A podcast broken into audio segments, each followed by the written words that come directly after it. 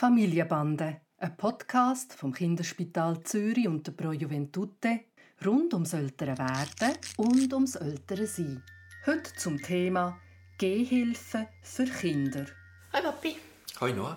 Jetzt ist irgendwie ist es plötzlich ganz schnell gegangen. Der Tani ist jetzt 13 Monate alt und er hat ähm, vor noch nicht so allzu langem gelernt kriechen und steht fast gleichzeitig auch auf und läuft den Möbel entlang und ich merke jetzt auch, wie er mehr und mehr selber laufen will. Und ich glaube zu wissen, dass man ähm, das Kind möglichst selber machen lassen soll. Also ähm, wenn er sich irgendwo an einem Gegenstand festhält und damit läuft, dann ist das super, irgendwie ein Stuhl stößt oder so. Aber wie ich verstanden habe, sind Gehhilfen nicht so gute Sachen. Was ich übrigens auch immer schwierig finde, wenn ich das bei anderen Müttern sehe, ob ich da etwas sagen sollte oder nicht. Und das andere ist, dass er sich jeweils bei mir hebt, bei uns hebt an der Hand und selber anfängt loslaufen. Und ich glaube, das ist auch nicht, also es ist auch keine natürliche Stellung, oder, wenn er läuft und die Hände so in die Luft streckt. Aber er will es machen, das ist ganz klar. Also wie soll man da mit dieser ganzen Thematik umgehen?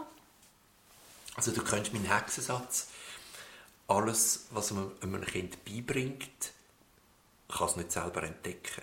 Genau. Und das ist für mich ganz, ganz ein wichtiger Satz, dass man möglichst viel im Kind lässt, lässt selber machen Es ist richtig, es gibt Gehhilfen, die wirkliche Gehhilfen sind, und es gibt Gehunhilfen.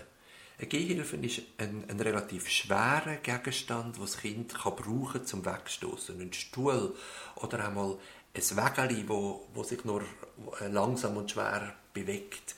Das kann sehr wohl der Übergang sein von quasi dem Möbel entlanglaufen zum freien Gehen. Und das Kind, das ist eine echte Gehhilfe, lehrt an dem Gegenstand das Gleichgewicht auszutarieren und, und wie man in die Bewegung vom Laufen kommt.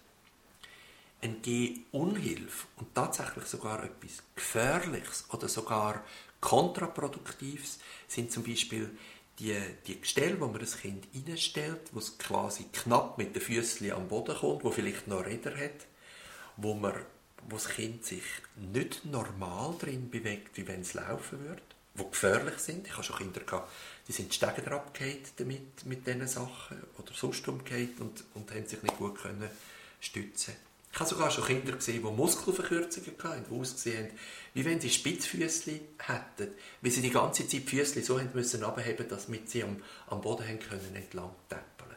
Und das sind für mich No-Gos. Das sind Sachen, die unsinnig oder wie gesagt sogar gefährlich sind.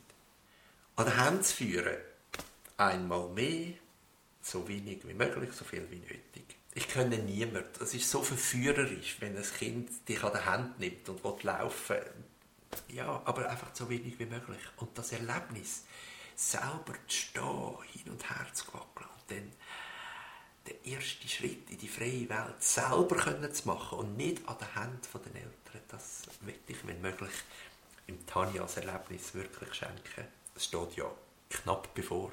das sehen wir dann.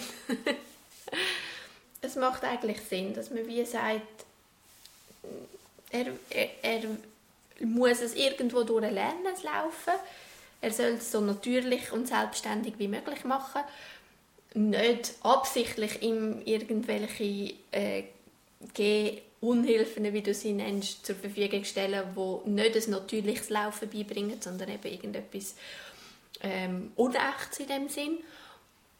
Und ähm, wenn er uns dazu will, als Gehilfe, dann ihm das zur Verfügung stellen, aber sicher nicht von uns aus selber ihn möglichst oft an der Hand nehmen und ihn umeinander führen.